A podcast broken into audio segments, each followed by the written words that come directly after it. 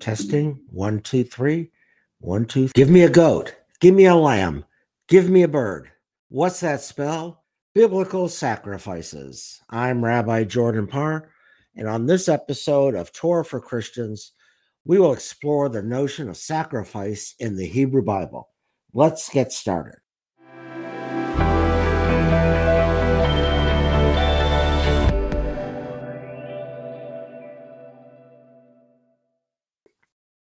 Welcome to Torah for Christians. I'm Rabbi Jordan Parr.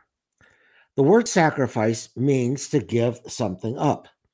For example, we can sacrifice time to volunteer for our favorite causes. We can sacrifice a kidney to transplant into the body of a person who needs it. Or we can sacrifice money to donate to a cause or to help a family member or friend. But in the Torah, sacrifice has a very different meaning.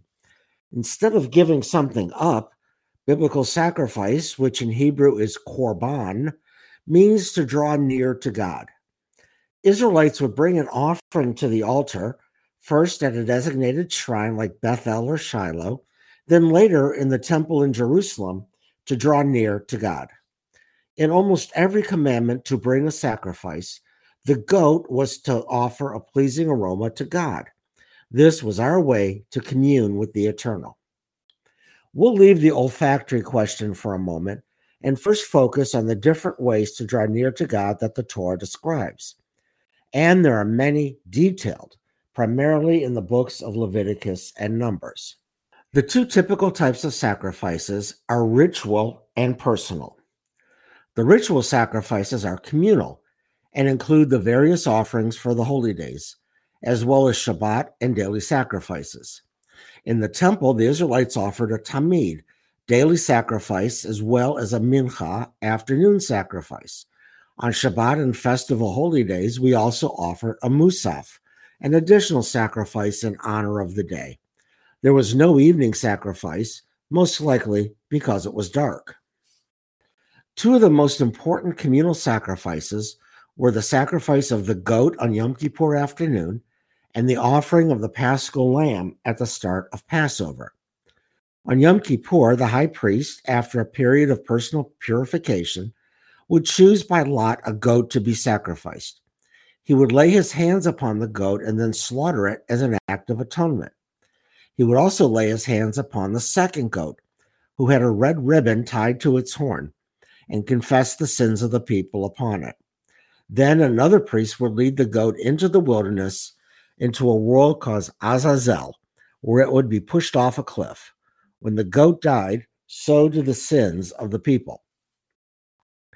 The other major communal sacrifice was the sacrifice of the paschal lamb, in remembrance of the lamb that the Israelites ate on the night that the angel of death killed the firstborn Egyptians and passed over the Israelites. The Torah commands us to sacrifice the paschal lamb every year eat the meat along with matzah and maror, bitter herbs, and recount the story of the Exodus. On the other hand, there is a plethora of personal sacrifices. Israelites offered sacrifices to atone for intentional and unintentional sins, for thanksgiving, to become ritually pure, say after birthing a child, or on recovering from a skin ailment, and for many other reasons. And of course, one could offer a sacrifice just because. How did the individual Israelite cope with these many sacrifices?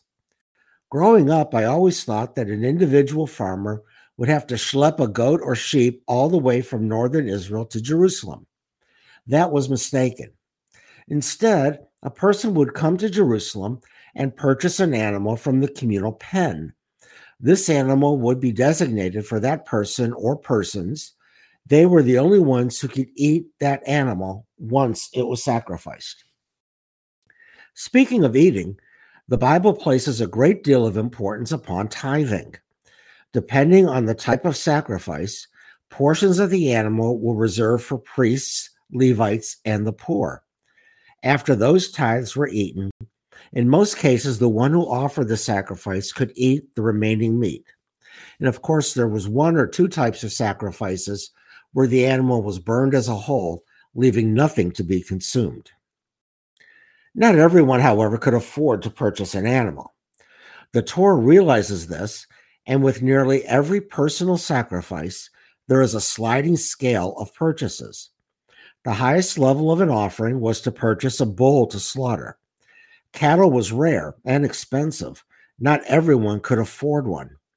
Most people dropped to the next level, offering a sheep or goat. If that person could not afford a mammal, he could bring a turtle dove or pigeon. If that was too much, he could bring cakes, that is, loaves of bread. Finally, if that was too much for a person to afford, and many people were truly and literally dirt poor, they could bring a handful of grain to show their love of God.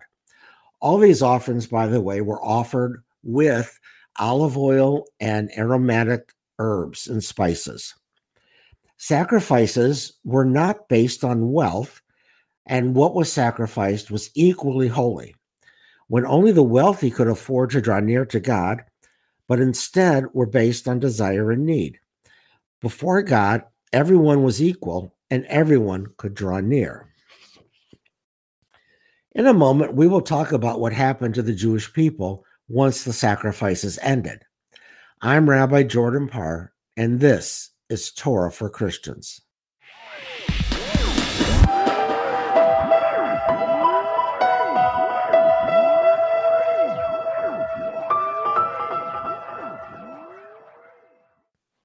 Welcome back to Torah for Christians. I'm Rabbi Jordan Parr.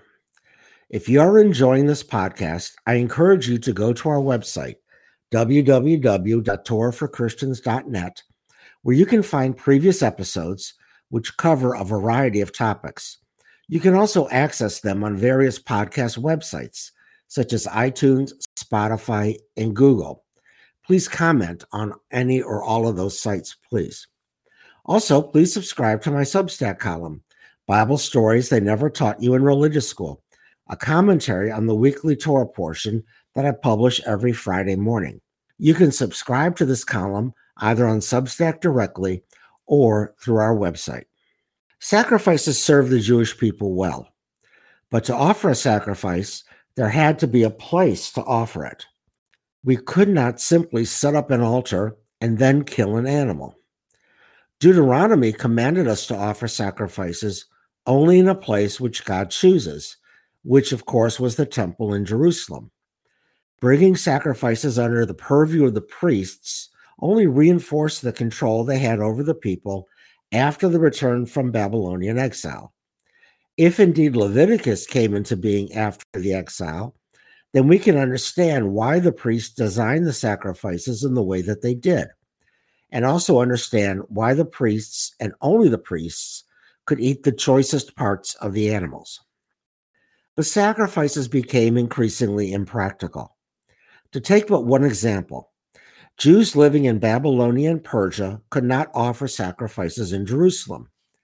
At first, there was no temple, but even after the temple was rebuilt, many, if not most Jews, could not offer sacrifices because they still lived outside the land of Israel.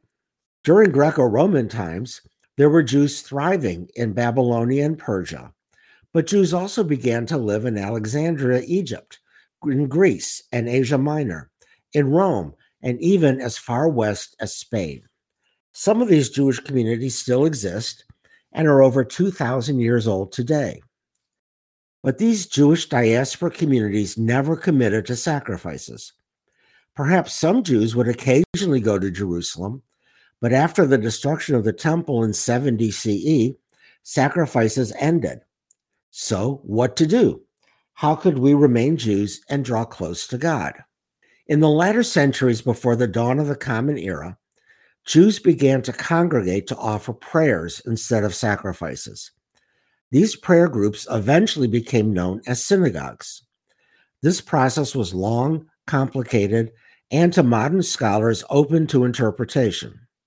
But by the third century CE, synagogues had replaced the temple, which was destroyed in 70 CE, as I said before, and this was the way that Jews now could draw near to God.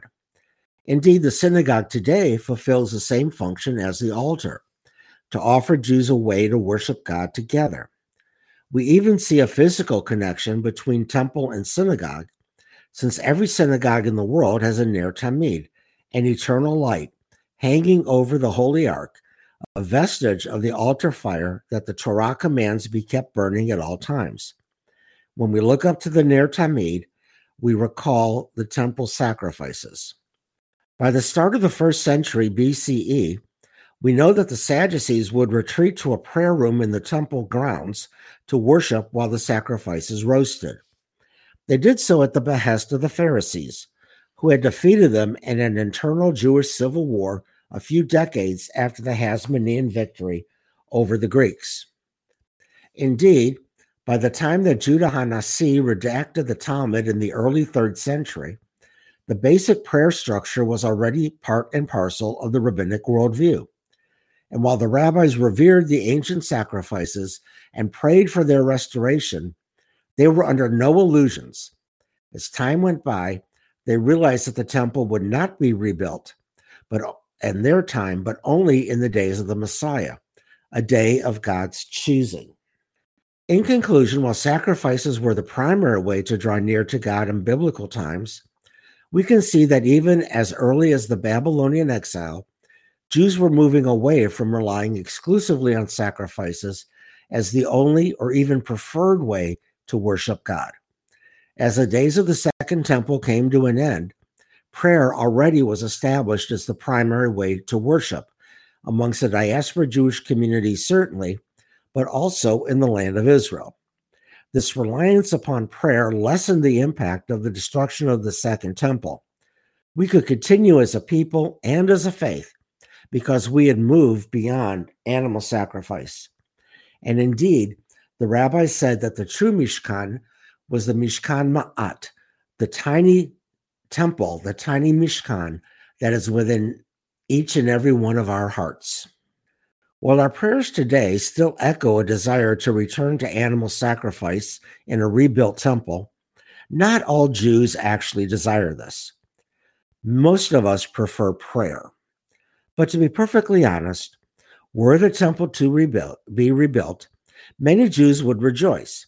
But many more Jews, after seeing videos on Facebook and YouTube of sacrifices, would I believe become vegetarians instead. I want to thank you for listening to Torah for Christians. Please like and review this and all of my podcasts on our website, www.torahforchristians.net, or on iTunes. You can also subscribe to my Substack column, Bible Stories They Never Taught You in Religious School, on the website or directly on Substack. Next week, we will talk about ethics. We don't often think of ethics when we speak of the Hebrew Bible but an ethical way of living is just as important to the development of Judaism as is law. Again, thank you for listening to Torah for Christians. I am Rabbi Jordan Parr, and I wish you a wonderful week. Behold how good and how pleasant it is for us to live together as one. L'hitraot till we meet again. I'm Rabbi Jordan Parr, and this has been Torah for Christians.